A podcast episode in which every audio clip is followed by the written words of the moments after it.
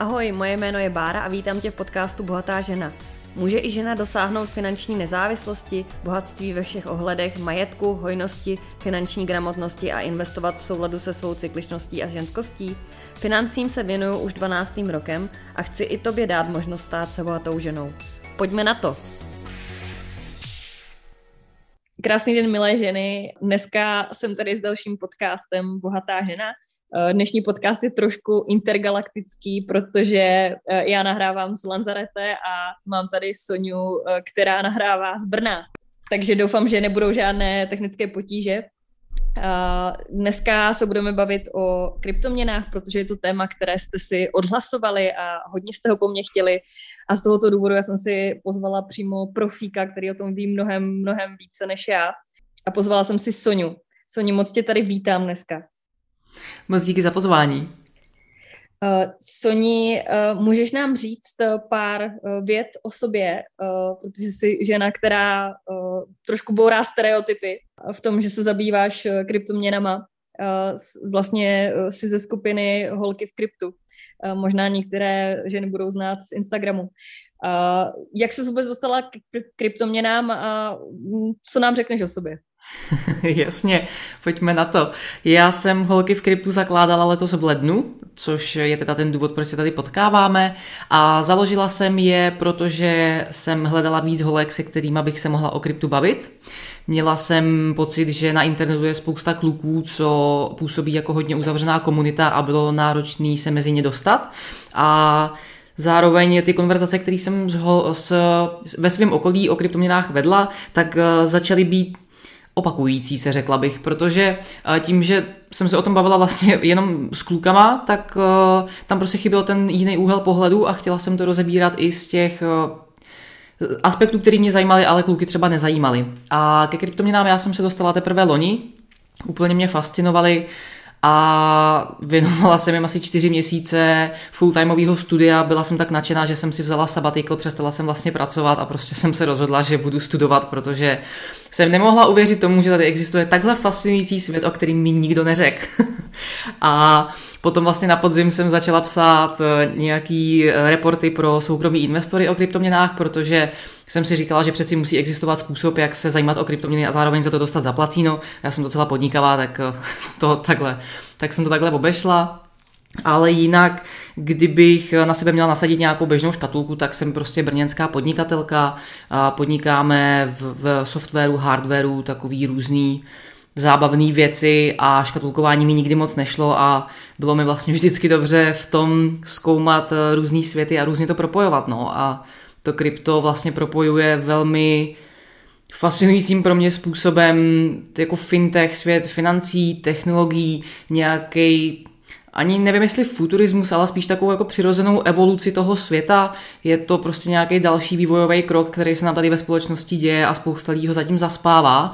A jsem tím prostě jenom nadšená, no. Tak to asi o mě. to je boží, protože eh, v podcastu Bohatá žena uh, vždycky chodí ženy, které jsou troš, tak trošku mimo mainstream a bourají stereotypy a myslím si, že i uh, tady k těmhle tím otázkám se dneska dostaneme. Soni, mám tady seznam otázek od posluchaček, které jsou velmi základní. Uh, jsou, jsou to v podstatě takové běžné otázky, které si myslím klade každá žena, možná i muž. Um, a my se to pokusíme dneska eh, i vysvětlit tak, aby tomu každý porozuměl a vlastně neměl z kryptoměn strach. Mm-hmm. Uh, co to je kryptoměna, uh, jak vzniká, co je jejím jako původním účelem?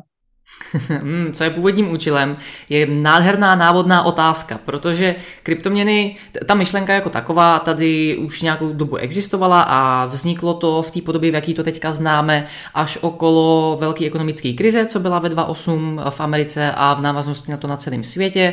A Existoval tam prostě někdo, kdo si říká Satoshi Nakamoto, dodnes nikdo neví, jestli je to kluk, holka, skupina lidí, těžko říct, je to prostě nickname, přezdívka a přišli s Bitcoinem. Přišli s myšlenkou toho, že vláda a banky tisknou peníze, zvyšují inflaci, že je prostě že začíná být fakt šílená situace na trhu a chtěli v podstatě peníze nebo vlastní takový ekonomický systém, do kterého by nešlo zasáhnout z vrchu nebo ze spodu, nebo z boku, to je vlastně úplně jedno. Prostě chtěli systém, který by nešel ovládat jedním člověkem, jednou firmou. A proto vznikl Bitcoin jako první, jako úplně první kryptoměna ve smyslu něčeho, co je decentralizovaný, co, což znamená, že to není centralizovaný, neboli není jedno místo, jeden středobod, jeden člověk, jedna firma, která by mohla rozhodovat, co se s tím bude dít, jak se to bude vyvíjet a je to vlastně všech a nikoho tak trochu. Takže to, je, to byla úplně ta základní myšlenka, jak, proč to vzniklo, jak to vzniklo a od toho se velmi hezky odvíjí, co to je ta kryptoměna jako taková. A když teďka budu mluvit o Bitcoinu, tak Bitcoin je prostě takový dolar, který třeba neovládá americká vláda, nebo česká koruna, kterou neovládá Česká národní banka ani eh, česká vláda. Nikdo, nikdo na něj prostě nemůže. To je úplně zjednodušeně. Uh-huh, uh-huh. Uh, jak se dá teda do kryptoměny investovat a jak si díky tomu můžu uh, zvýšit hodnotu svého majetku jako klientka? Mhm. Do kryptoměn se dá investovat eh, mnoha způsoby. To je jako velká výhoda, že je to dostupný eh, spoustě lidem, kterým nejsou dostupný různý jiný nástroje. Je to totiž něco, co jde kupovat na internetu, v různých aplikacích, přes mobil, přes počítač, přes tablet, to jsou asi vlastně ty jediné tři věci, přes které to jde kupovat. A nemusím kvůli tomu nikam chodit, a jediný co, tak eh, musím prostě umět používat věci na internetu a nějaký aplikace. Takže jak se dá do kryptoměny investovat? Dá se do ní investovat hm, centralizovaně a decentralizovaně. Centralizovaně znamená, že je to podobný princip, jako kdybych šla třeba do banky a koupila si tam dluhopisy, což už snad dneska nikdo nedělá, ale jako ten princip je takhle vysvětlitelný. A... No, no pozor, pozor na to, já se omlouvám, že ti přerušu, ale mě teď jako uh, dokonce jsem na Lanzarote přišla otázka od jednoho klienta, jestli si má koupit protiinflační dluhopisy, já se bych to doporučila. Uh, jestli, jestli vlastně díky tomu tam získá to zhodnocení 6%, co je teď jako minus inflace, takže ono stále jako lidé si kladou tyto otázky, jo. Takže Wow, no tak uh, lidé v kryptu si otázky, jako přebítí inflace je určitě základ jakýhokoliv investování, hmm. ale tak to je asi jiná diskuze. Uh, no, hustý. Uh, takže Jasně, centralizovaně, decentralizovaně. Jsou prostě způsoby, které jdou přes nějakou jednu konkrétní stranu, to znamená nejčastěji směnárny a burzy. Představit si to můžeme úplně stejně, jako když e, jedu do Chorvatska a jdu si prostě do směnárny vyměnit český koruny za kuny, abych si tam mohla kupovat tu zmrzlinu. No a decentralizovaný to jsou takový portály, které fungují na základě kódu a nikdo je je, je to prostě daný, všechno je to transparentní, všichni ví, co se tam děje a kam jdou jaký poplatky a Funguje to tak, že tam nemusím zadávat svoje, svoje IDčko, občanku nebo pas nebo řidičák a to je vlastně ten největší rozdíl mezi těhlema dvouma způsobama, kde ty centralizované platformy jsou prostě taková firma, taková směnárna nebo taková jako kryptoměnová banka a tam samozřejmě přijdu a musím těm lidem říct, kdo jsem. Je to Přesně jako když si kupuju ty akcie nebo dluhopisy, tu banku zajímá, kdo jsem, kde bydlím, jak to budu danit a tak podobně. A to, co je nový a existuje to jenom v kryptoměnách, jsou i ty decentralizované způsoby. Tam totiž tím, že to běží na kódu, že to je celý prostě software, tak eh, tam nikoho nezajímá, kdo jsem, jak to budu danit, ani jak to budu utrácet, nebo co s tím budu dělat, protože ten kód má v tomhle dost jasno. No.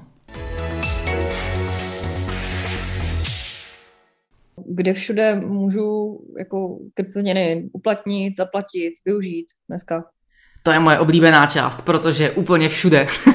Já tím běžně choď, platím, když jdu na oběd, když jdu na manikúru, když uh, jdu prostě s holkama na kafe.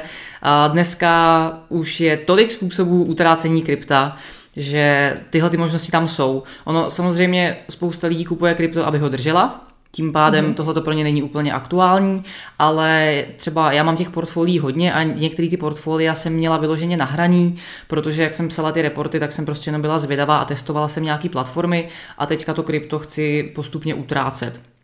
A tím pádem to, co například mám, tak mám normálně Visa kartu, na který mám mm. na pozadí nahraný krypto a vždycky, když tím někde platím, tak vlastně na pozadí proběhne směna. To funguje stejně jako třeba Revolut. Revolut spousta lidí uh-huh. zná, má tam české koruny, pak jede do Německa a zaplatí v eurech a Revolut na pozadí smění ty české koruny do eur.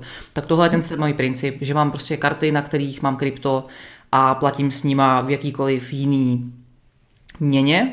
A potom samozřejmě jsou vyloženě buď to e-shopy nebo portály, kde se dá platit přímo kryptem, to už je dneska taky poměrně běžný. A, tady v Čechách asi nejznámější příklad je Alza. Alzu zná každý, doufám si tvrdit, a tam berou, dokonce už myslím, berou víc kryptoměn, nejenom Bitcoin a už je berou dlouho, i třeba když jsou ve velkých městech takový ty výdejny Alzy, tak tam jde dokonce nakoupit krypto přes takový ty jejich eh, výdejní automaty. Dneska už těch možností je hromada, akorát se o tom ještě tolik nemluví. Uh-huh, uh-huh. A co to je blockchain? Hm, blockchain je ta paráda, na který to celý stojí. Blockchain je, um, je to takový zápisník, do kterého Koukněme se teďka jenom na Bitcoin, ať to nekomplikujeme. Uh-huh. Bitcoin je, řekněme, ta měna a blockchain je to, na čem to leží. Takže když mám českou korunu, tak uh, uh, Česká národní banka musí mít nějaký zápisník, kde si vede, kdo má kolik peněz, kdo komu kolik poslal, jestli to celý vychází, jestli tam prostě není nějaký nepořádek.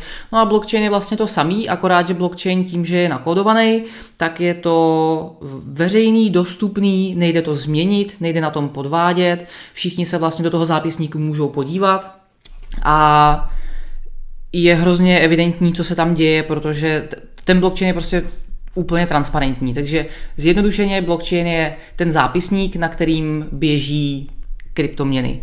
A v případě blockchainu bitcoinu, tak je, se, ten blockchain se taky jmenuje bitcoin. Pak je samozřejmě hromada dalších blockchainů. A tady nebudu asi zacházet víc do detailů, jsou na to moc pěkný i už dneska v češtině videa na YouTube.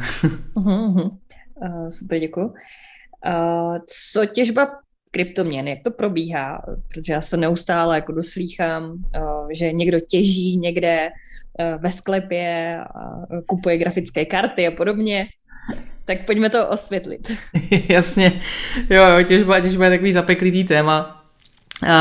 V případě Bitcoinu, těžba Bitcoinu, to je to, jak nový Bitcoiny vznikají.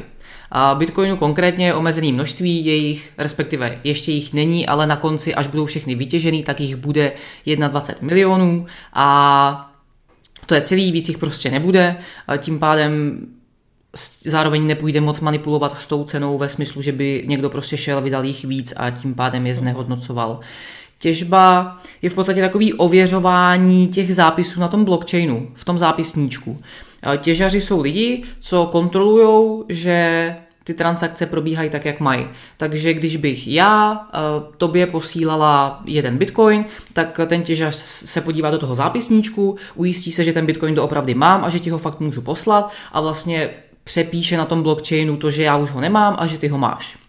A on za tohleto dostane odměnu, taky v bitcoinu, protože ten kód ho chce odměnit za to, že pomáhá udržovat to celý bezpečný a že kontroluje, že všechno probíhá jak má.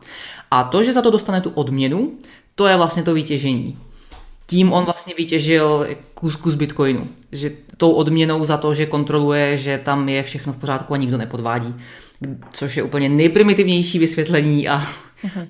Zase jako zní to, spousta zní to, krá, zní to krásně, zní to krásně. Je to idealistický, že? tak, tak a zní krásně to, že bys mi poslal jeden bitcoin, protože jo. jsem skutečně bohatá žena. tak, no a když tohle to vlastně zní tak jako idealisticky a krásně, tak jak ty si myslíš, že se změní ten finanční klasický systém do budoucna? Protože mhm. ty si vlastně mluvila o tom, uh, jako ideálu, že žádným způsobem jako kryptoměny vlastně nemůže ovlivňovat vláda, Fed, uh, Česká národní banka a tak dále, kdy spousta z nás jako si říká, uh, jestli ty kroky, které udělali, jako byly správné, nebyly správné, tak jak se tohle to může změnit do budoucna? Mm-hmm.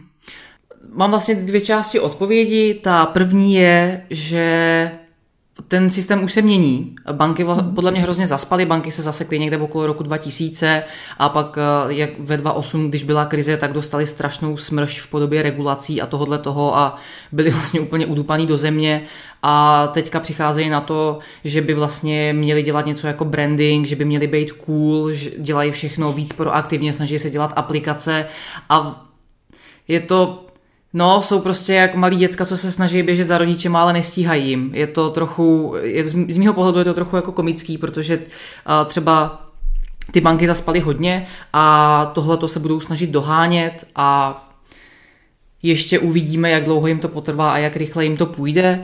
Konkrétně tady v Čechách ty banky jsou hodně laxní a stavějí se k tomu Otáčí se k tomu vlastně zády, házejí to všechno do jednoho pytle, protože moc neví, co s tím, ale já jsem dost přesvědčená o tom, že tohle to chtě nechtě, že budou donucený to změnit, protože uh, to je jak jak třeba s těma akciemi, jako kdo dneska, nebo s investováním obecně, kdo dneska jde do banky a řekne, že chce investovat. Většina lidí už si o tom začne něco načítat a začne to prostě řešit přes internet a ty trendy už se dneska mění, nebo mají třeba nezávislý finanční poradce, nebo vyloženě nějaký finanční poradce pod různýma společnostma ale jako přímo takhle, že by lidi chodili do bank, to už se neděje a spousta lidí už nechodí ani k finančním poradcům, protože nám začaly vznikat služby jako je Portu a Fondy a všechny tyhle ty platformy, nebo třeba Fumby, který funguje na podobném principu a je kryptoměnový, kde Dneska už to všechno se řídí přes internet, je to moderní, je tam gamifikace, je to zábavný, je tam úplně jiný zhodnocení a funguje to na té bázi toho dnešního moderního marketingu, v podstatě marketingu roku 2021, který banky neumějí.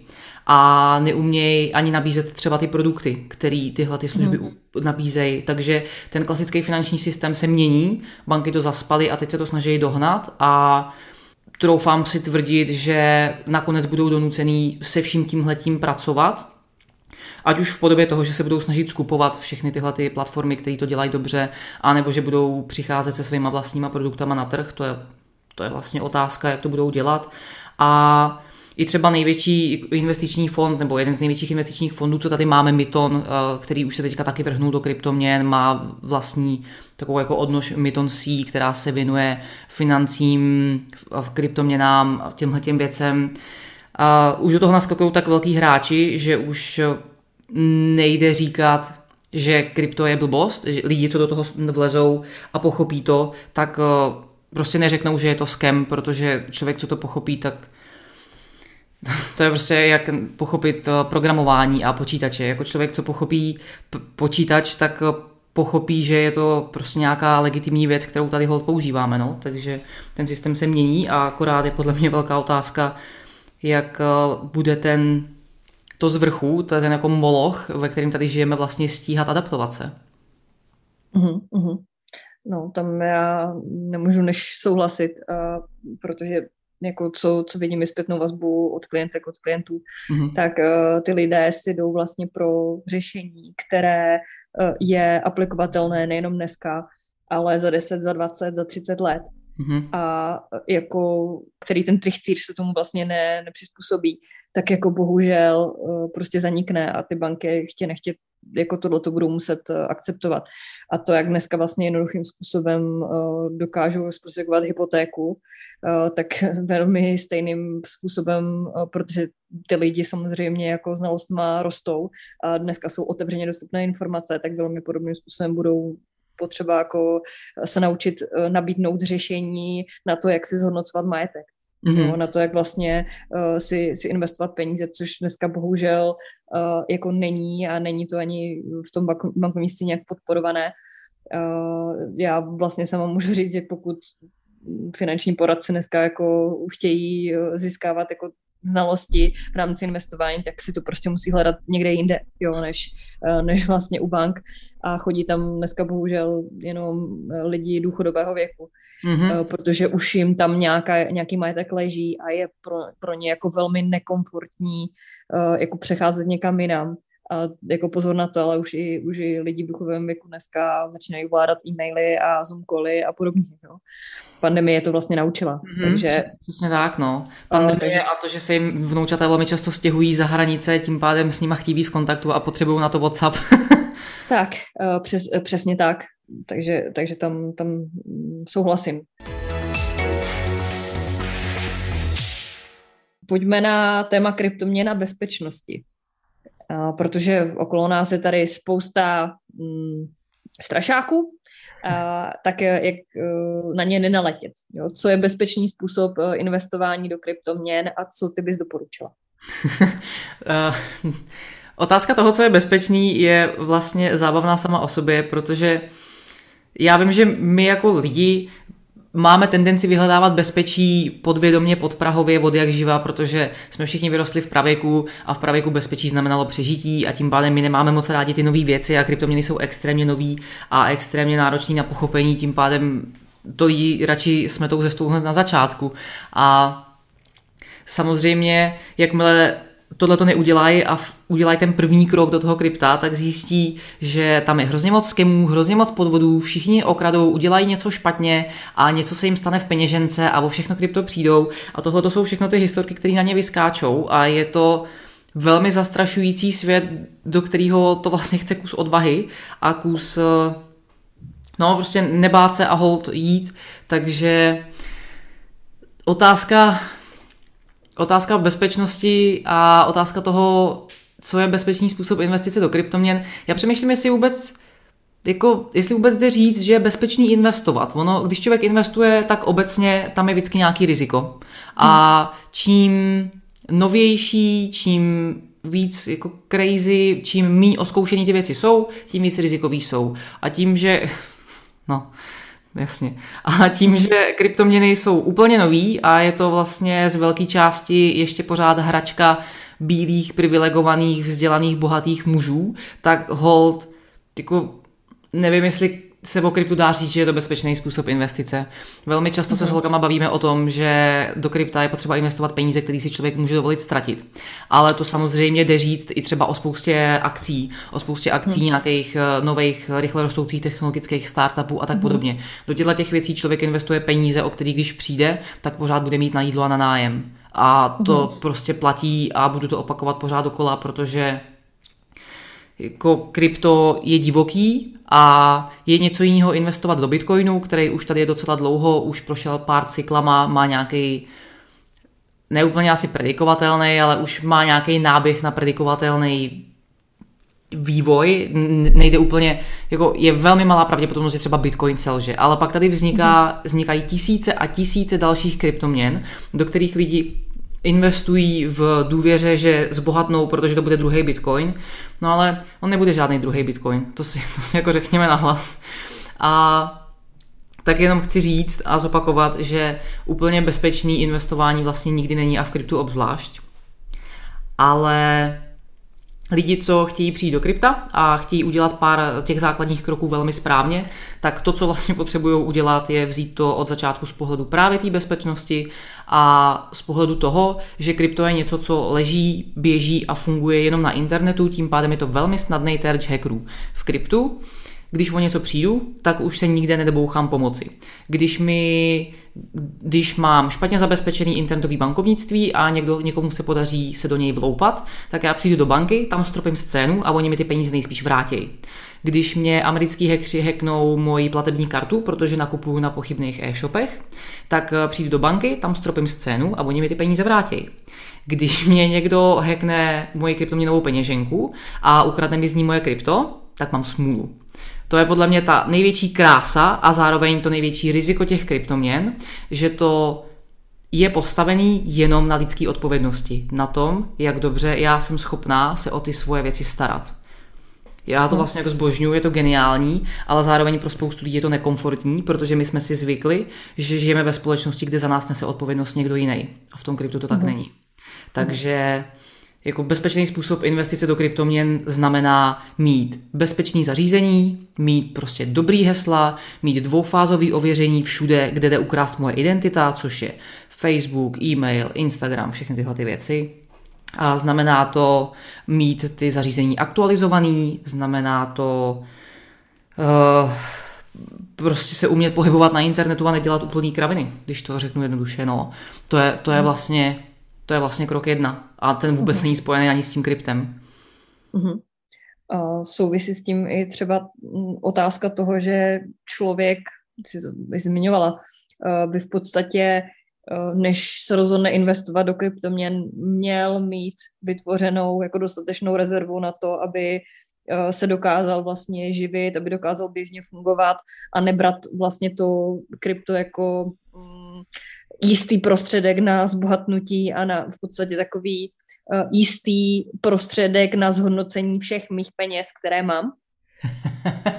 ano, jsem moc ráda, že to říkáš nahlas přesně tak, jak to říkáš a upřímně tohle by podle mě člověk měl mít, eh, než vůbec začne dělat cokoliv jiného, než vyleze z baráku, tak by měl mít nějakou zálohu, se kterou dokáže přežít. My tomu s holkama říkáme fuck up fond a považuji mm-hmm. to mhm. za jednu z nejdůležitějších věcí. Jako fuck up fond neboli peníze, který mám odložený pro případ, že se něco podělá nebo že se mm-hmm. něco fakt hodně podělá.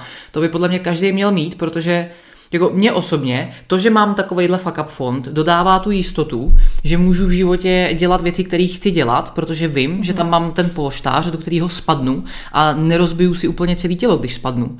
A mm. kdybych tam ten polštář neměla, tak jsem hrozně omezená v tom, jaký můžu dělat v životě rozhodnutí. Byla bych strašně opatrná, protože bych se furt bála, že zůstanu s holým zadkem. A mm tím, že ten fuck up fond mám, tak můžu klidně riskovat a ono samozřejmě čím lepší, čím líp to má člověk postavený, čím víc v bezpečí se v tomhle ohledu cítí, tak tím víc pak může riskovat a hrát si a o to zábavnější to pak taky umí být. mm No. Uh, tak moc děkuji za ujištění.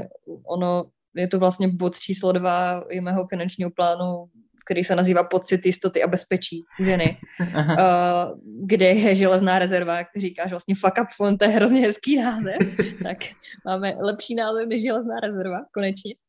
Uh, a uh, jako funguje to vlastně napříč jako celého toho smyslu investování. Je to jedno, jestli jde teď o akcie, jestli jde o nemovitosti, protože i ten i ten uh, jako barák se může stát neobyvatelným jo, z nějakého důvodu. Jo. Mhm. To je vlastně mm, půlka, 50% lidí na Jižní Moravě mělo špatně pojištěné byty, domy, jo, no. když přišlo tornádo. to se prostě může stát takovéhle situace. Jo. Tak přesně pro jako tohleto já mám vlastně ten fuck up fond, který, který zmiňuješ, takže moc, moc děkuju za to, za to ujištění. Co to je peněženka? Já už jsem to párkrát zmínila, takže určitě je na čase to vysvětlit. No, kryptoměnová peněženka je v podstatě to samé jako internetový bankovnictví. Je to, když to teďka úplně zjednoduším a vezmu ten nejjednodušší příklad. A je to místo, kam já vlezu a vidím tam, kolik tam mám. Takže tak jako mám účty třeba u FIA, u Airbank, tam se prostě přihlásím a tam vidím, kolik mám českých korun, tak pak mám kryptoměnové peněženky a mám je třeba na mobilu a tam se prostě přihlásím a vidím, kolik tam mám zrovna kryptoměn. A ty peněženky jsou softwarový a hardwarový. Softwarový to znamená, že to je to, co je na tom mobilu nebo na tom počítači. To je, je to prostě apka, je to prostě program. Mm. A zjednodušeně jim říkáme prostě apky, peněženky jako apky, aplikace. A pak jsou hardwarový, což je elektronika, což je prostě nějaká krabička. Představit si to můžeme třeba jako velkou flešku. A ty jsou bezpečnější, pokud je člověk umí správně používat, protože mají navíc ještě jednu bezpečnostní ochranou vrstvu, protože je mám reálně fyzicky doma a tím pádem, kdyby mi je chtěl vykrást někdo z internetu, tak k tomu taky potřebuje ještě to zařízení. Jako nejde to, musí se na tom mačkat tlačítka, což z internetu nikdo neudělá. Takže hmm. peněženka je takový kryptoměnový internetový bankovnictví. Hmm. Hmm. Vyplatí se dneska nákupy kryptoměn eh, přes aplikace jako třeba Revolut a tak dále? Poměrně často pokládaná otázka. no vyplatí. Já přemýšlím, jako vyplatí, uh, myslím si, že sama otázka, jestli se vyplatí nákup kryptoměn, je vlastně taková trochu matoucí, protože uh, to je jak kdybych se ptala, jestli když si koupím akcie Tesly, tak jestli se mi to vyplatí. No uh-huh. tak na to mi nikdo neodpoví, protože na to prostě nikdo nezná odpověď, protože nikdo nemá křišťálovou kouli.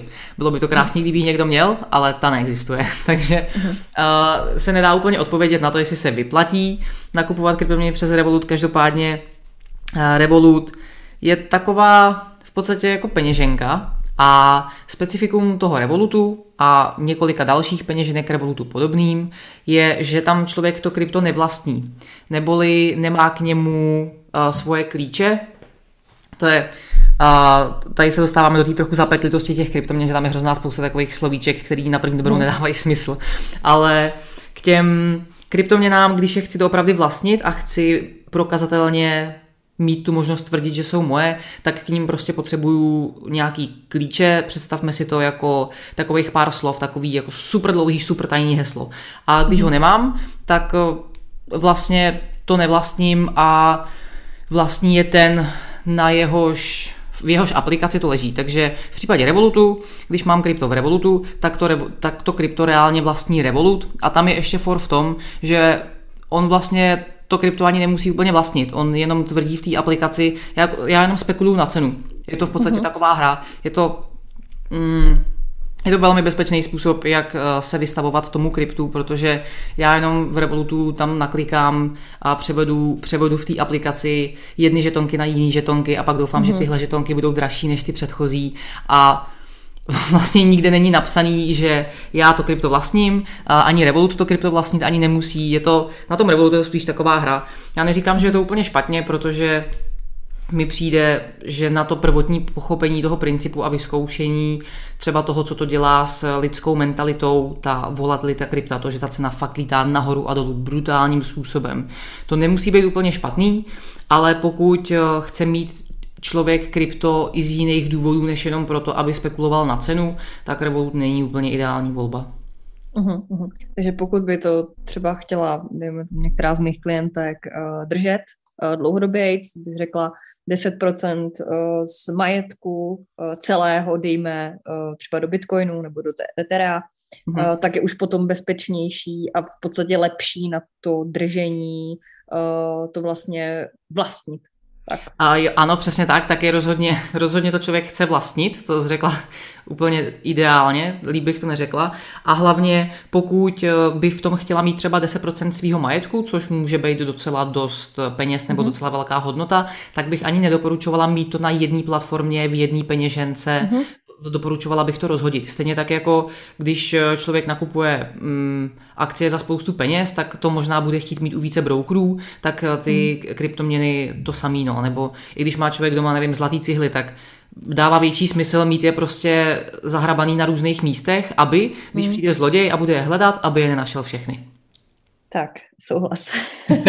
tak, uh, tak, tak tež jakože případ uh, i, i, třeba, i třeba můj, jo. Jako neudělala bych to, že mám nějaké stříbrné cihly, mám, uh, mám zlaté mince, uh, neudělala bych to, že bych to nechala jenom jako u sebe v bytě doma, jo. no jasně, ještě, ještě uh, pak jako mít to doma ve skříni, to, to je... Tak, no. jo, uh, to je, to je přesně ono, takže tam, ta bezpečnost si myslím, že je v tom velmi, velmi podobná. Mm-hmm. Uh, co všude okolo nás nyní objevující se Ponziho schémata, pyramidy a v podstatě projekty v uvozovkách, eh, které se schovávají za uh, kryptoměny. Ano, takových je hromada. A v mý hlavě si je rozdělu do takových dvou skupinek. Ta první je, že ty lidi byli jenom fakt blbí a udělali projekt a nevěděli, že ho dělají tak blbě, že z toho bude podvod a nebo že to bude vykrást. A ten druhý je, že to lidi vlastně dělají s tím záměrem obrat jiný lidi o peníze. A ať už je to jedno nebo druhý, to je vlastně úplně jedno. Výhoda pro ně je, že v tom kryptu to jde dělat mnohem snáš než kdekoliv jinde, protože je to zatím dost neregulovaný svět a regulátoři mu málo rozumějí a tím pádem je pro ně těžký tyhle ty podvodníky chytat. A mm. druhá věc je, že tím, jak je ten blockchain navržený, že je to všechno, že ten zápisníček prostě běží na internetu, na hrozný spoustě počítačů, který jsou po celém světě, tak tam vlastně nejde jako nic zavřít, zrušit, změnit, předělat, přepsat, takže jakmile ty podvodníci už ty peníze z těch svých obětí jednou vymámějí, tak už to nejde vzít zpátky a tím pádem to je další velká výhoda pro ně, že pokud to dělají chytře, tak to můžou dělat fakt dlouho. I tady v Čechách existují projekty, a který takhle podvádějí lidi, dělají to už dokonce některý i víc let a hold na ně systém nemá žádný páky. Takže mm-hmm. oni mhm. se tvářejí jako přesně, jak jsi to hezky říkala, v úvozovkách projekty a jako lidi, co ví, tak ví a lidi, co neví, tak uh, jim dávají peníze. což je hrozně blbý a dokazuje to, že v kryptu obzvlášť si člověk musí velmi dobře rozmyslet, co dělá, protože tam není cesty zpátky. Tam jako ten krok mhm. člověk udělá jenom jednou a proto velmi často, když lidi začínají, tak jim říkám, hele, prostě nevymýšlejte blbosti, jako tady existuje Bitcoin a Ethereum například, což jsou prostě dvě největší, absolutně legitimní, časem prověřený kryptoměny, u kterých je nejmenší pravděpodobnost, že šlápnete vedle a je strašně důležitý si vždycky ovšem vš- jako zjišťovat co nejvíc informací, vědět, co to je za projekty, jak jsou starý, kdo za nima stojí. Fakt jako nejde, mm, nejde prostě jen tak chodit a na blind kupovat věci a tady možná bych si udělala mini okýnku a vypíchla teda ty nejčastější znaky, jak člověk pozná, že jde o podvod, protože to mi přijde jako ten úplně zásadní návod. Mm-hmm. Jak tyhle ty podvodníci nejčastěji dostávají z lidí peníze? No, za prvý, často to z nich dostávají tak, že se jim ozvou divným způsobem, jako například mailem, nebo jim zatelefonujou, tyjo, krypto nikdo neprodává, to je prostě pod, podobní podvodníci, prodejci hrnců, tohle to je všechno jedna kategorie. Člověk, který volá a snaží se vám něco prodat, tak to nejspíš je to je prostě divný úplně. Položte to vůbec, nepřipadá v úho zablokovat číslo, to je prostě konec. To je úplně znak číslo jedna. Pokud někdo někomu volá, nebo mu, nedej bože, pošle nějaký dopis, tak to je prostě na, na vyhození a zablokování. Mm-hmm. A nebo píše do direktu na Instagramu, to se mi taky stává. Jasně, ano, přesně tak. A pak máme jak, jakýkoliv takovýhle divný další způsoby komunikace, jako jsou Instagramy, Messengery, Facebooky, pak samozřejmě to jde, ono to jde ještě o kousek dál, protože pak máme všechny ty telegramy, discordy a další komunikační platformy, kterých je dneska hromada. Pokud mi někdo píše do soukromí zprávy, tak je to divný. Prostě mm-hmm. takhle jednoduchý mm-hmm. to je. Mm-hmm. A proč na to ty lidi nejčastěji skočej? Protože za prvý o tom neví nic a prostě chtějí uvěřit pohádce o rychlém zbohatnutí, a nebo mají nějaký problémy a doufají, že se jim to tímhletím vyřeší. Takže nejčastěji mě pak holky píšou a píšou mi. A Čau, tyjo, Sonio, já jsem samoživitelka a ozval se mi nějaký borec, že prodává super token, na kterým fakt zbohatnu, tak jsem mu poslala všechny svoje úspory, které jsem měla a zjistila jsem, že nemám příští měsíc na nájem. Prosím tě, řekni mi, na jaký kryptoměně vydělám, ať to spravím. A no tak tohle už nikdo nespraví. Tohle už nikdo nespraví, to je, na to není odpověď. To je, to je stroj času, a proplesknout se v ten den, kdy to člověk udělal. To je asi jako to jediný. A tohle to je, tohle je hrozně zlý. Takže podle mě to, no, ty lidi hrajou na emoce a oni velmi dobře vědí, jak to dělat, takže mít prostě nastavený nějaký svoje, já nevím, asi, asi jenom sebereflexy prostě, nebo mm-hmm. se, se nechat utáhnout. Takže a problém číslo jedna, když mě někdo oslovuje napřímo. To je divný, smrdí to a pravděpodobně to bude podvod. Mm-hmm. Ať už uh, mě někdo píše na internetu, píše mi do mailu, píše mi dopis, volá mi, cokoliv takového. Mm-hmm. Číslo dva, Velmi často to jsou vábně vypadající reklamy na internetu. Takový ty boční banery, prostě veškerá reklama na internetu, která na nás všude vyskakuje. A velmi často tam je psaný něco o vysokém zhodnocení, o jistém zhodnocení, o tom, že tohle je prostě ta nejlepší kryptoměnová investice. Velmi často tam jsou slogany o úchvatné budoucnosti, o tom, že teď tomu ještě věří málo lidí, ale tohle to je prostě ta nejlepší inovace, všechny tyhle ty fakt jako vznosně a zároveň prázdně znějící věci, anebo vyloženě blbosti, protože garantovaný, garantovaný výnos, tyjo, nikdo nemůže garantovat výnos, to je blbost, prostě takhle to ve světě investic nefunguje, takže garantovaný výnos tam je okamžitě potřeba zbystřit ideálně, odejít, nekoukat, neklikat a jakmile to je prostě velmi hezký vzletný marketing, tak zás jako nenechat se obelhat, no. Další velmi častý způsob, jak to ty firmy, respektive podvodní projekty dělají, jsou PPC reklamy, což je, když jdu na Google a tam něco hledám, tak těch prvních pár výsledků nahoře, který mi vyskočí jako první, tak jsou zaplacený.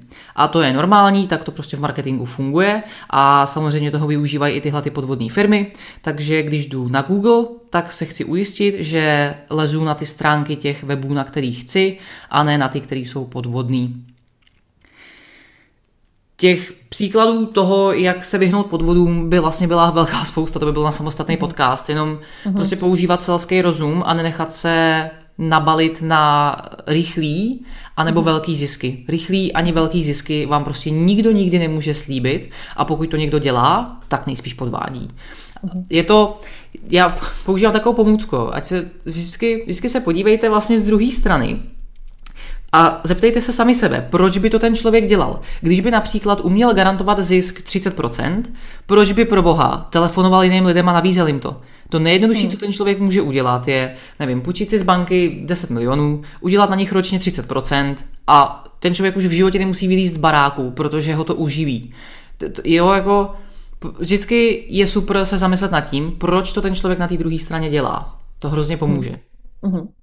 Já jsem se několikrát i setkala s tím, že mě, dejme tomu, oslovil někdo z okolí, nějaký buď kamarád nebo známý, který byl třeba o deset let mladší než já hmm. a v podstatě se zapojil do nějaké jako nějakého letadla nebo pyramidy, které vlastně vydělává vždycky na nějaké jakoby vizi v vozovkách, nějakém příběhu. Mm-hmm. A v podstatě tam, když se podívám na to, proč to ten člověk dělá, tak zase vlastně jako dejme tomu mladý klučina, který se nadchl pro něco, vidí na tom vlastně jako princip, jak, jak vlastně zbohatnout, tak do toho uh, nabere svoje kamarády uh, a zkusí to třeba dejme tomu i na někoho takhle ve financích, nebo uh, někdo, kdo vlastně okolo sebe má komunitu lidí. Um, potkal se třeba i s něčím takovým?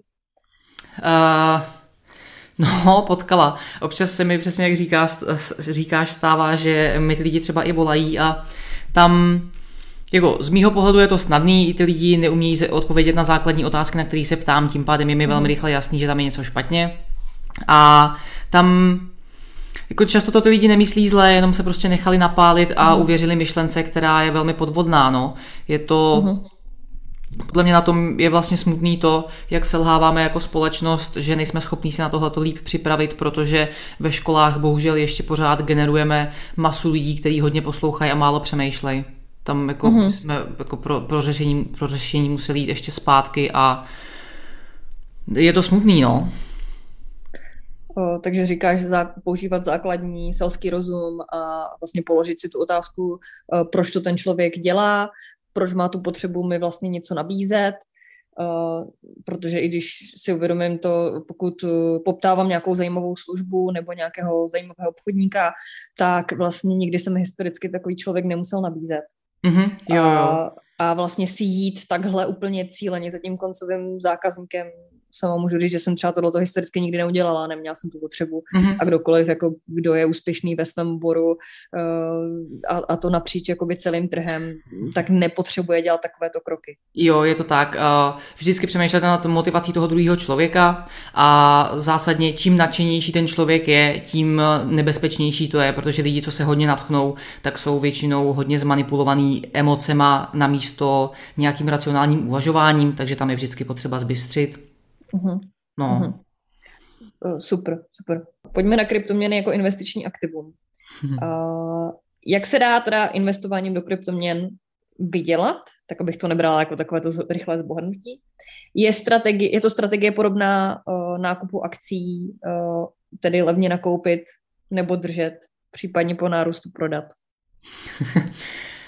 Hmm, samozřejmě uh, levně získat a draze prodat je hrozně primitivní princip, který funguje všude.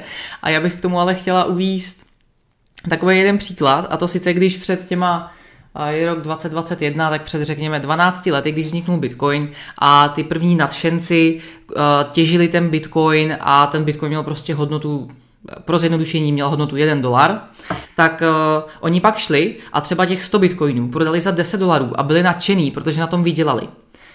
A použili přesně tenhle ten princip, levně získat a draze prodat, ale přitom, kdyby ten bitcoin neprodali za 100 dolarů, ale prodali ho teďka za 50 tisíc dolarů, tak uh, asi možná jako spousta z nás ani nedokáže spočítat, kolik těch nul by tam bylo.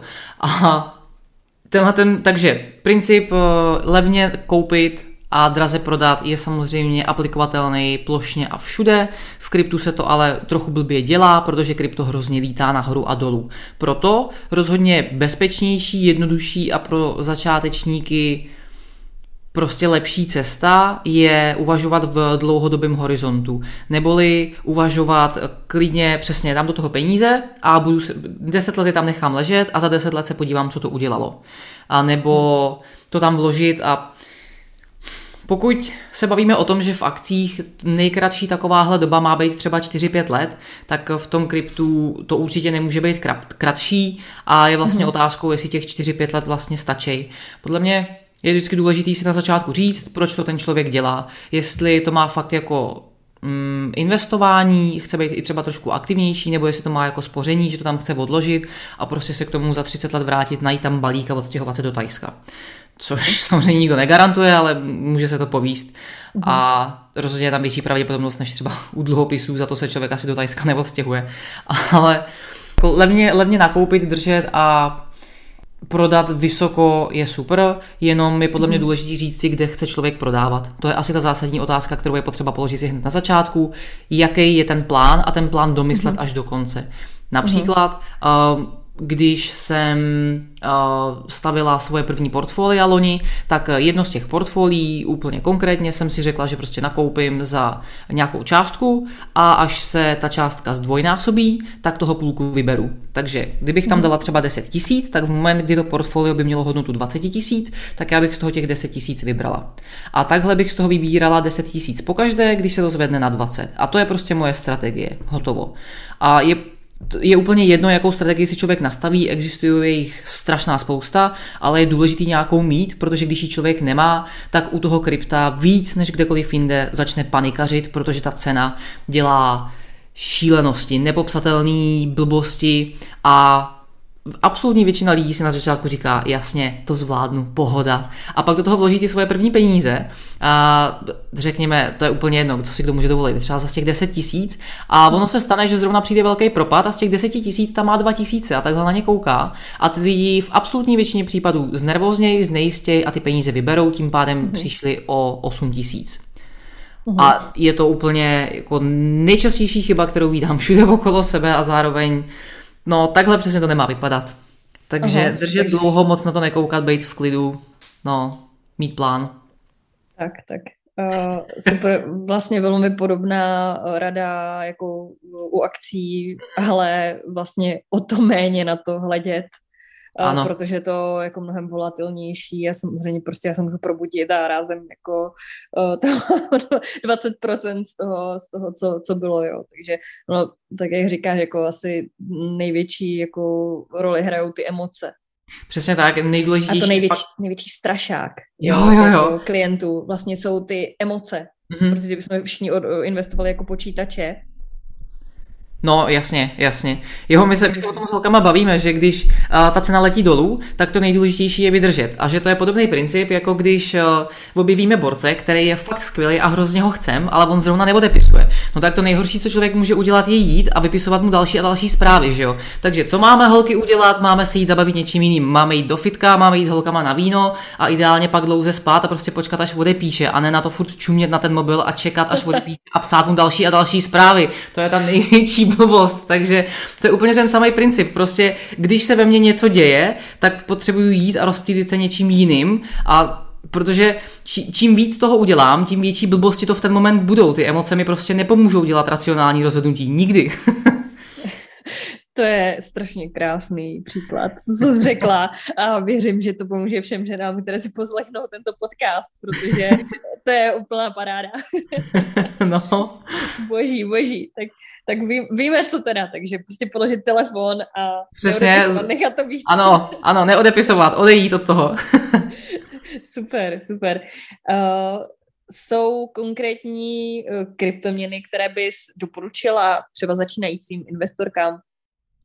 Uh, no, šla bych po těch nejbezpečnějších a nejbezpečnější jsou ty, co jsou největší, nejstarší, mají nejvíc vývojářů, mají jako ten kód doopravdy hodně prověřený, což jsou prostě ty kryptoměny, které jsou drahý, takže je to Bitcoin, je to Ethereum, uh, a pak je to jako pár dalších projektů. Oni, oni jsou drahý z nějakých důvodů, jsou drahý, protože už prostě mají tu hodnotu, protože už mají tu stabilitu mnohem vyšší než jiný kryptoměny. Takže úplně na začátek podle mě, když člověk koupí jenom Bitcoin nebo jenom Bitcoin a Ethereum, tak tím vůbec neudělá krok vedle a je to rozhodně ta nejbezpečnější možnost, čím začít.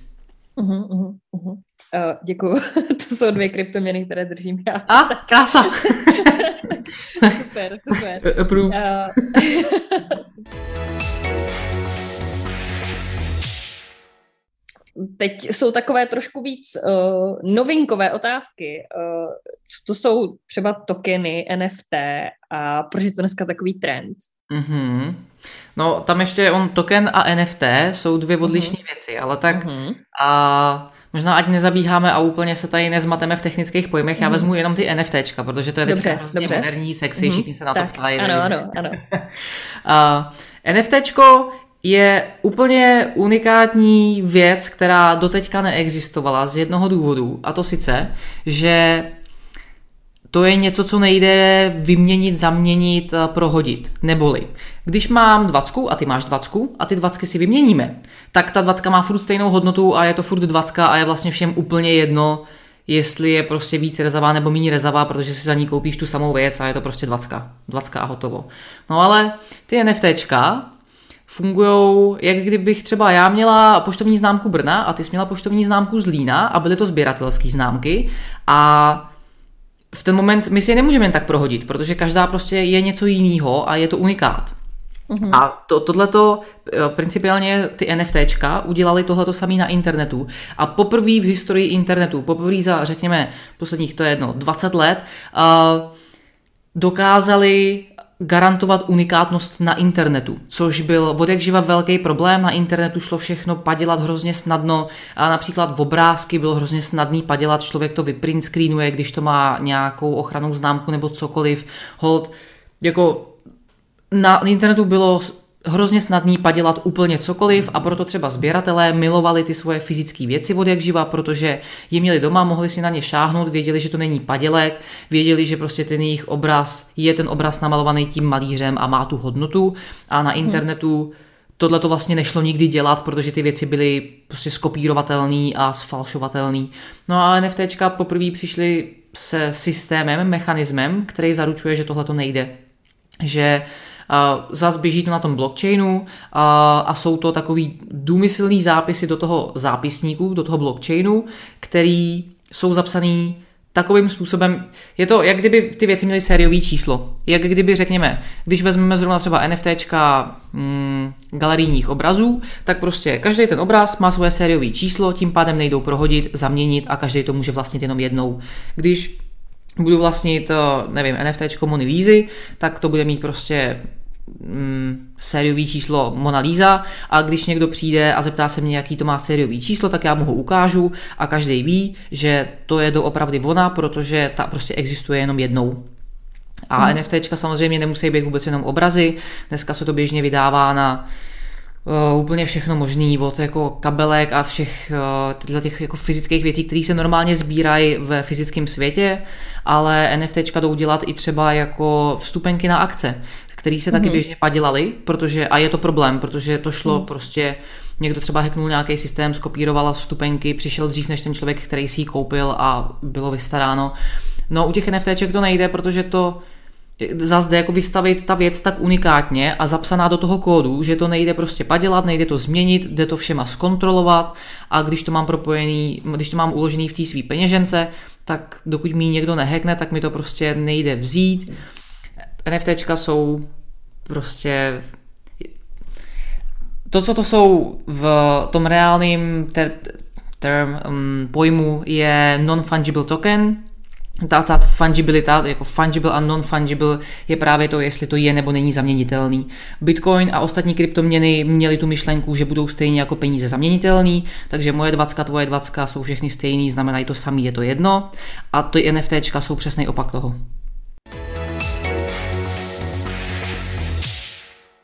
Co to je virtuální prostor? no, tak virtuální prostor je všechno na internetu, v čem se normálně pohybujeme, takže to může být Facebook, Instagram, um, Twitter, co, sociální mm. sítě obecně. Je to VR, jako virtuální realita. Virtuální prostor je dneska kde co. Uh, nejčastěji, když se to řekne takhle v češtině, tak eh, se lidi baví buď to o VR, vyloženě o mm-hmm. takových těch eh, prostorových bílých, mm-hmm. kde mm-hmm. člověk může chodit uh, uměle vytvořenýma městama, řídit tam umělý mm-hmm. auta a tak podobně, a nebo teďka hodně populární slovíčko metaverse, mm-hmm. kde Metaverse je v podstatě taky jenom nějaký alternativní prostor, když to řeknu v češtině. Mm-hmm. A alternativní prostor už je dneska fakt ledacos. Spousta lidí to o, hmm, haní jako nějaký nesmysl budoucnosti, ale mně přijde důležité si uvědomit, že metaverzy už tady v nějaký velmi, velmi primitivní formě vlastně existují, protože mm. takový metaverz už je v podstatě i třeba WhatsApp, přes který už jdou posílat i platby, už je to prostě takový mm. svět sám o sobě, kde lidi můžou tak trochu žít, nebo je to prostě mm. Instagram, kde zas už lidi dneska můžou dělat spoustu věcí a žít tam v podstatě paralelní život a je jako víme všichni a není to žádný tajemství, že spousta lidí má třeba dva, tři Instagramové účty a tím pádem tam v podstatě žije jako dva, tři paralelní životy, protože mm-hmm. tím opravdu žijou. V Japonsku je běžný, že lidi nevylezou vůbec z baráku, protože prostě ve virtuálním světě anebo v těchto těch, na těchto těch platformách dělají úplně všechno. Takže mm-hmm. virtuální prostor je no, dneska spousta věcí už. Mm-hmm. Já jsem se na to ptala i v souvislosti s tím, že eh, dneska vlastně do tohoto světa začínají pronikat i velké značky a začínají vlastně řešit eh, jako pronájem reklamy eh, v, hmm. vlastně v tom virtuálním světě, hmm. jak v tom VR, tak i, tak i vlastně celkově v té realitě, o které jsi mluvila. Uh, je tohle nějaká hudba budoucnosti, je to prostě taky nějaký vlastně nějaká příležitost, uh, jak, jak třeba uh, tady na tom jednak vydělávat, jednak vlastně i se propagovat. Mm-hmm. Uh, těch způsobů, jak na tom už dneska spousta lidí vydělává, je vlastně víc a z mého pohledu jsou velmi zajímavý. Samozřejmě jedna varianta je investovat do těch firm, které se podílejí na vytváření a udržování těchto těch prostorů. Druhý způsob je přímo v podstatě jako obchodovat nebo podnikat v těch prostorech a v tom VR, přesně jak říkáš, je běžný, že lidi třeba skupují a prodávají pozemky nebo reklamní prostory nebo cokoliv takového. Věřím tomu, že bude normální, že ve VR budeme normálně chodit s někým na oběd, že například se svojí kamoškou z Nikaraguji půjdeme ve virtuální realitě do restaurace, tam si sedneme a dáme si spolu mexický tacos a budeme na sebe prostě koukat a uvidíme celou tu řeč těla a všechno ostatní, zatímco budeme doma potají jíst levný špagety s kečupem. Teda, nerada bych tam dospěla, ale tohle přesně se vlastně jako může stát. Věřím tomu, že ve VR nebo v jiných virtuálních prostorech budeme dělat fakt většinu lidí, většinu věcí, že tam budeme nakupovat auta a tak podobně. Jednoduchý příklad, co už se dneska děje a normálně používá, například eh, jsou firmy, které prodávají nábytek eh, a bytové doplňky. Já tam naskenuju svůj obývák, vybírám si sedačku, ono mi to naskenuje ten prostor a pak si dokonce i můžu nasadit VR braille a v 3D si tam můžu dávat do toho obýváku jiný gauče a koukat se, jak ten gauč v tom mým obýváku vypadá a vybrat si to takhle v úvozovkách v reálu aniž bych si musela, aniž bych vlastně musela sednout do auta, jet do obchodu, tam se koukat na ty gauče a snažit se si je představit v tom svém obýváku, což je úplně... Mm-hmm. Takhle budeme podle mě nakupovat úplně běžně i oblečení, že přesně mm. budeme mít tu svoji postavičku, na který budeme měnit ty hadříky a budeme to prostě jenom házet do toho košíku. Hrozná spousta no, věcí, no. Uh, jako ve spoustě jako oborech už dneska tohle funguje. Já jsem mm-hmm. taky investiční byt teď kupovala, uh, protože jsem seděla doma v karanténě, uh, jsem kupovala přes 3D sken, jo. Já tak, jsem no. šla podívat na prohlídku mm-hmm. a mhm. řekla jsem, jo, beru ho, protože tam na ten byt bylo vlastně šest zájemců ten den, mm-hmm. nemohla dovolit jako mm-hmm. čekat další týden, než se tam budu moct jít jako fyzicky podívat, jo. Jo, jo, to Takže... vrně ta samá situace, no. takže prostě ono už, už to máme tady a je to jenom o tom si v tom jako otevřít trochu mysl, že ne všechny ty věci musí být nutně špatné. No, určitě nemusí. Tam je podle mě hraniční ten extremismus, tak jak to vidíme právě u spousty lidí, co potom nevylezou z domu a mm-hmm. jsou vlastně ty naše fyzické schránky, ty, ty, ty, ty fyzické těla, ve kterých nám teče ta krev, zůstanou mm. úplně odpojený od toho zbytku toho fyzického světa, protože a to, to je takový fenomén, který je hodně známý právě v Ázii, kde ty lidi fakt nevylezou z baráku roky, protože všechno dělají na internetu, všechno mají doručený domů, oni ani nepotkávají lidi, že jo, protože tam už se spousta věcí třeba doručuje dronama a tak podobně, jim to doletí vlastně na, mm. jako na parapet. A je podle mě velmi těžký skombinovat tyhle ty životy a zároveň žít nějaký reálný fyzický, fyziologický život, ale určitě to přináší revoluci i třeba ve zdravotnictví, která si myslím, že je brutální, že díky tomu i třeba chudí lidi, kteří nemají pojištění v Americe, si najednou zase můžou trochu někdy dovolit vidět doktora, protože ten mhm. doktor k ním reálně nemusí jít, ale vlastně už jdou ty věci řešit právě těma technologiemi. A mhm. to samozřejmě Přesně jak říkáš, ono to nemusí zdaleka znamenat jenom špatné věci, zdaleka to mm. nemusí znamenat jenom to, že nevylezem z baráku, budeme tlustý, všichni umřem na cukrovku a jako bude nám na nic psychicky mm. a může to znamenat fakt i převratní revoluce, no. Mm. Ono to vlastně jenom znamená jako nežít ten jako reálný život, který máme jako, jako v té realitě, jo, vlastně pouze to aby to byl jako dobrý sluha, jo. Tak, tak, tak, ano, pán, dobrý sluha, jo. špatný pán, přesně. Tak, ono je to tak jako ve všem. Uh, jo. S, s, tím, s, s tím souvisí vlastně uh, jako i takový ten stereotyp, uh, že do kryptoměn dneska investuje hodně mladých uh, hráčů, uh, počítačových her a takových těch jako vozkách geeků, co si představují uh, lidi, že někde ve sklepě vlastně jako těží kryptoměny a vlastně jenom žijou v, ve virtuální realitě. Uh, ty asi znáš tu jako kryptokomunitu trochu, trochu víc a uh, jako je to opravdu takto, nebo... Je, jako takhle, já hraju svoje počítačové hry ve svém fancy bytě ve čtvrtém patře s výhledem na celý Brno, takže to rozhodně není žádný sklep. tak okay. to, um, ale ono už tím, že jsem holka, tak se trochu vymykám tomu, tomu standardu v těch kryptoměnách samozřejmě, ale... Uh-huh. Uh, do kryptoměn investuje hromada holek, akorát nejsou vidět. To jenom mm-hmm. bych tady chtěla uvíct na pravou míru tady ten vtípek, mm-hmm. který, který jsem právě vyslovila, že to je doopravdy jenom eh, předsudek, stereotyp a není to, není to úplně pravda. Každopádně mladí hráči, geekové, ajťáci, no vlastně, když přijde jakákoliv inovace na svět, tak, eh, nebo když přichází na svět a vzniká, tak ty první lidi, co se tím zabývají, tak těm lidem vůbec nejde o peníze. Těm lidem jde o tu myšlenku, o ten ideál, jsou vlastně nadšený z toho, že to začíná existovat. Jako, eh, když vznikaly všechny ostatní takovéhle věci, prostě do toho člověk jde, protože proto hoří, protože ho to zajímá, je to, je to jeho téma. Mhm. Je to jeho mhm. téma a Uh, hold kryptoměny tím, že je to na internetu, že je to programování, že je to prostě člověk musí mít nějaký technický background a zároveň ideálně i nějaký ekonomický, aby trochu pochopil ty principy toho, jak to třeba může fungovat, tak to, to je samozřejmě extrémní geekovina, protože jako kdo umí kódit a ideálně ještě trochu rozumí ekonomickým principům, no tak to je kombo za všechny prachy, mm-hmm. takže mm-hmm. tě, uh, ano, ze začátku v tom byli hlavně ty lidi, co šli po té myšlence toho blockchainu, takže lidi, co rozuměli třeba i kódu a byli hodně technologicky zdatní, takže geekové jako takový, ekonomové začali naskakovat hnedka posléze a tohle jsou obojí skupiny převážně a přesně bílých, privilegovaných, vzdělaných, bohatých mužů, kteří si můžou dovolit tyhle ty věci studovat a sedět v tom sklepě a dělat to, protože žijou nejspíš prostě v západních světech, kde je o ně nějakým způsobem systémově postaráno a nemusí chodit ani na pole, ani vydělávat, ani tam nemají války, ani se nemusí starat o děcka. Je to prostě omezený, no. Takže mhm. tyhle ty lidi do toho určitě ze začátku naskakovali, ale dneska už v tom je hromada mainstreamu, je v tom spousta prostě investorů, takových mm, míň technologicky nebo ekonomicky vyhraněných lidí, no.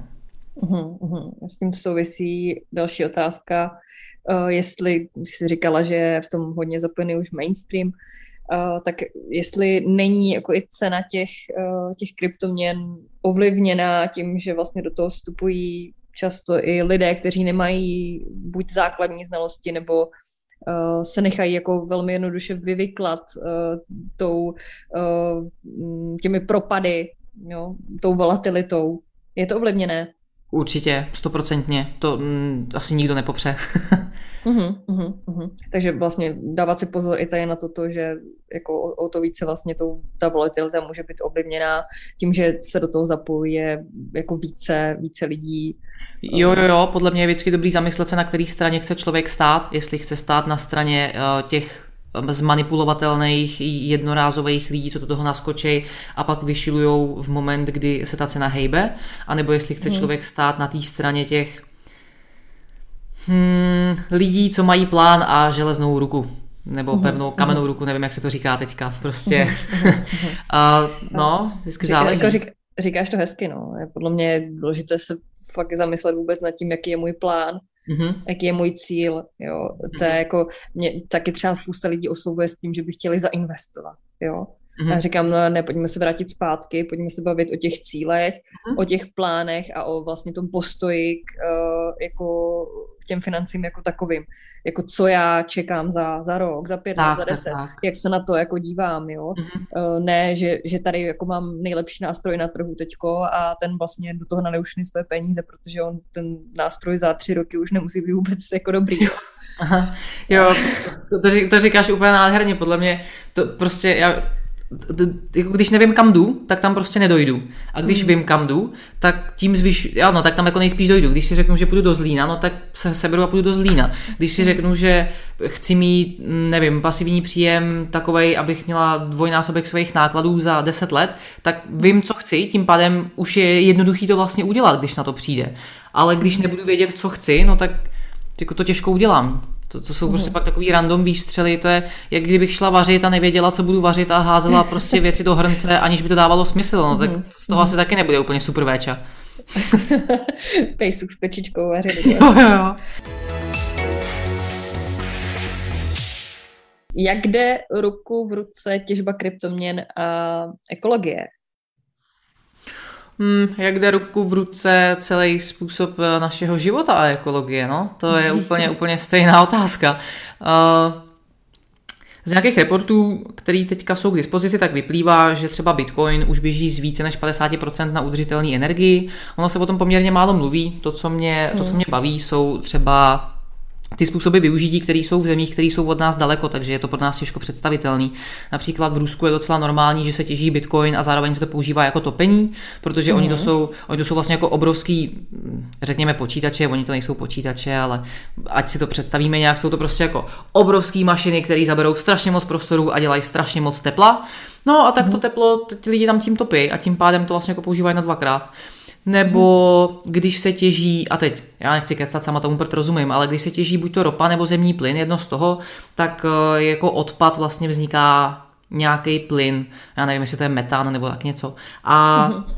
ten plyn se spaluje, protože tohle se velmi často těží v Saudské Arábii a v těchto těch zemích eh, na východě, kde Oni, než by ten plyn dostali někam, kde z něj něco vyrobí, tak je pro ně prostě levnější to spálit, takže to prostě logicky spálejí, protože tohle to všechno je tvrdý biznis a nic jiného. No a to, na co přišli s příchodem Bitcoinu, je, že vlastně oni z toho plynu můžou jednoduše a levně vyrobit elektriku a s, tý, s tou elektrikou těžit Bitcoin. No tak tam prostě těží Bitcoin a udržují tu síť bezpečnou v podstatě jako něčím, co by jinak spálili. A takových příkladů, jo, nebo třeba v Číně je takový ten fenomen takových těch malých elektráren, které jsou postavený na místě, kde ale stovky kilometrů okolo nikdo nežije, takže ta elektrika je tam prostě vyhazovaná oknem. Mm-hmm. No a pak přišel Bitcoin, takže tam pak stačilo navíc pár kontejnerů, v nich postavit farmu, protože Bitcoin se sice těží, ale těží se na farmách, což je úplně nejvtipnější pojem, nechápu, kdo to takhle blbě vymyslel. No, tak tam prostě udělali jako Bitcoinové farmy. A ale já tímhle tím vlastně nechci úplně obhajovat nějakou ekologickou hmm. udržitelnost krypta, jo? protože si myslím, že my jako lidi, jako lidstvo se obecně ženeme do obrovských stupidní záhuby a z nějakého ekologického pohledu a že je potřeba spochybňovat to, jak zacházíme s energiemi obecně.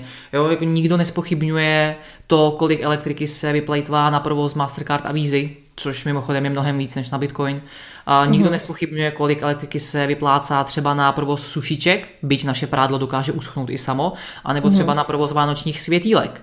Jako sorry, mm-hmm. to taky k životu nepotřebujeme a děláme to. Mm-hmm. A když to jako Bitcoin je v podstatě alternativní eh, finanční systém, takže tam Jo, jako t- tohle je vlastně něco užitečného, na rozdíl třeba od těch světílek nebo sušiček, který jsou třeba líbivý nebo nám nějakým způsobem zjednodušují život, ale není to tak, že bychom se bez nich obešli, neobešli. Mm-hmm.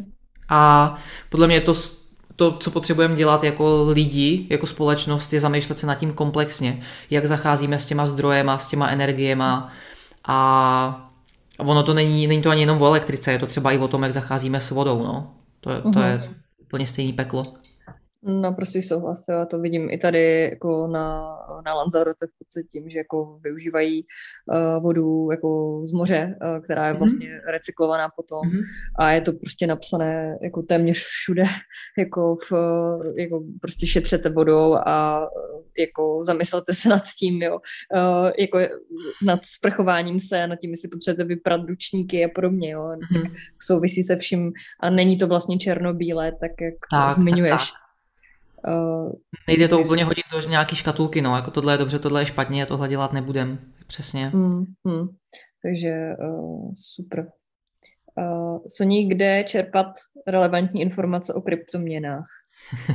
tohle je trochu zapeklitý a přijde mi důležitý nad tím přemýšlet, i když už člověk má třeba nějaký zdroje, který je obvykle zvyklý konzumovat, protože uh, i, jak jsem třeba zmiňovala, ty český kryptoměnový podvodný projekty, tak se o nich dokonce psalo na některých mainstreamových médiích. Já teďka nechci nic jmenovat, ale prostě se o tom normálně mluvilo ve zprávách a běží na to reklamy na nově, na primě, jako všechno to je biznis, takže podle mě je hlavně důležitý zapojovat to kritické myšlení úplně všude, ale otázka zněla, kde čerpat informace o kryptoměnách, mě osobně, to, kromě samozřejmě sledování holek v kryptu, to je úplně jasný.